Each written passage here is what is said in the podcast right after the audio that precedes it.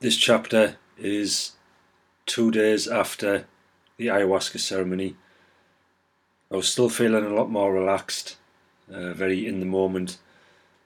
My mind did start to race at certain points, but I found it easier just to reset and bring myself back to the moment. Today was the day we would have the first talking circle, which is part of the group therapy and where the integration continues. Basically, we sit in a circle, uh, and there's a a carved stick that's passed round, and each person, as they hold the stick, it's their turn to talk. Um, they can pretty much say whatever you want, whatever you feel you need to say, whether it's about how you're feeling now, how the, the ceremony made you feel. Um, there's no there's no direction to it. I'd made my mind up to be as open and honest as I could in the talking circle. I thought anything less than that would be wouldn't be as beneficial and would kind of be cheating the whole process. I was a little nervous about talking to a group of people and being as, as open and honest as I could. So when we gathered on the, the veranda um, of one of the buildings, we all either sat on chairs, on the floor, on the mats. When Don Howard came over and sat next to me, I realised there was a chance that I was going to speak first. The talking stick was either going to be passed to his left or to his right, um, and he passed it to his right, which is where I was sat, which uh, slightly terrified me. But I just took a deep breath and kind of went with it, explained why I was there, what I was hoping to get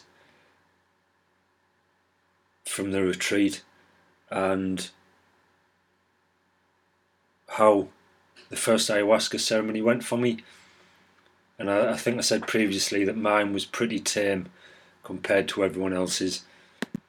As the talking stick went round the circle and we started hearing everyone's stories, what had led them to this point, I started feeling quite emotional some people had uh,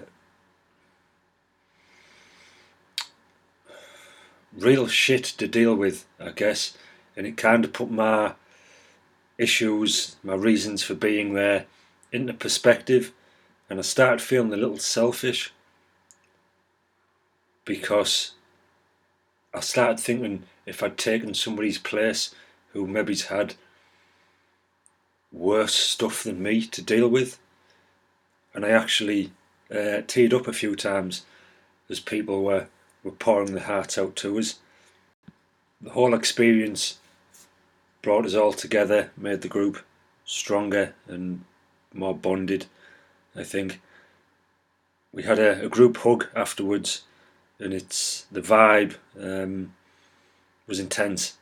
It felt awesome to be part to be part of it. Later that day, we went to visit the Bora tribe, which was a short boat ride down the river Momon, where we went into the Maloka, which was a, a big round hut.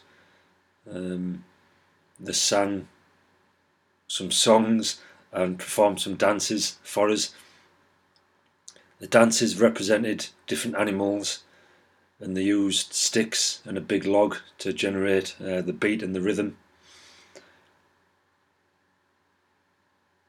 They went and picked some of us out to join in, and in the end, everyone was joining in, and it was pretty much a, a, a tribal conga line, is the way I've described it in my journal.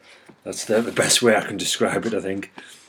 I'll add some videos to the folder just so you can get a, a feel for what it is. After that, they started showing us some some handmade craft items, uh, some psychedelic paintings, necklaces, bracelets. made from things like caiman teeth, snake skin, and bones, and bird feathers. There was even some uh, jaguar skins, and there was a, a large one that looked quite fresh.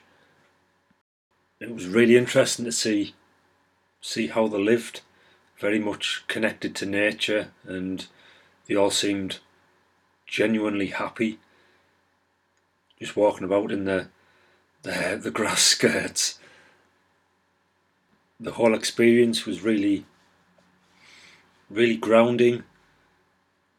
Uh, to be, to be part of it, to be welcomed into their Maloka, and to see how it's possible to live. We were all there with our, with our cameras and our mobile phones and rucksacks and just all this stuff and it was quite the contrast from us to them. And it's uh, yeah, it was quite a profound experience to see how it's how it's possible to live. We had another ayahuasca ceremony tonight. The next chapter, I'll recount that experience.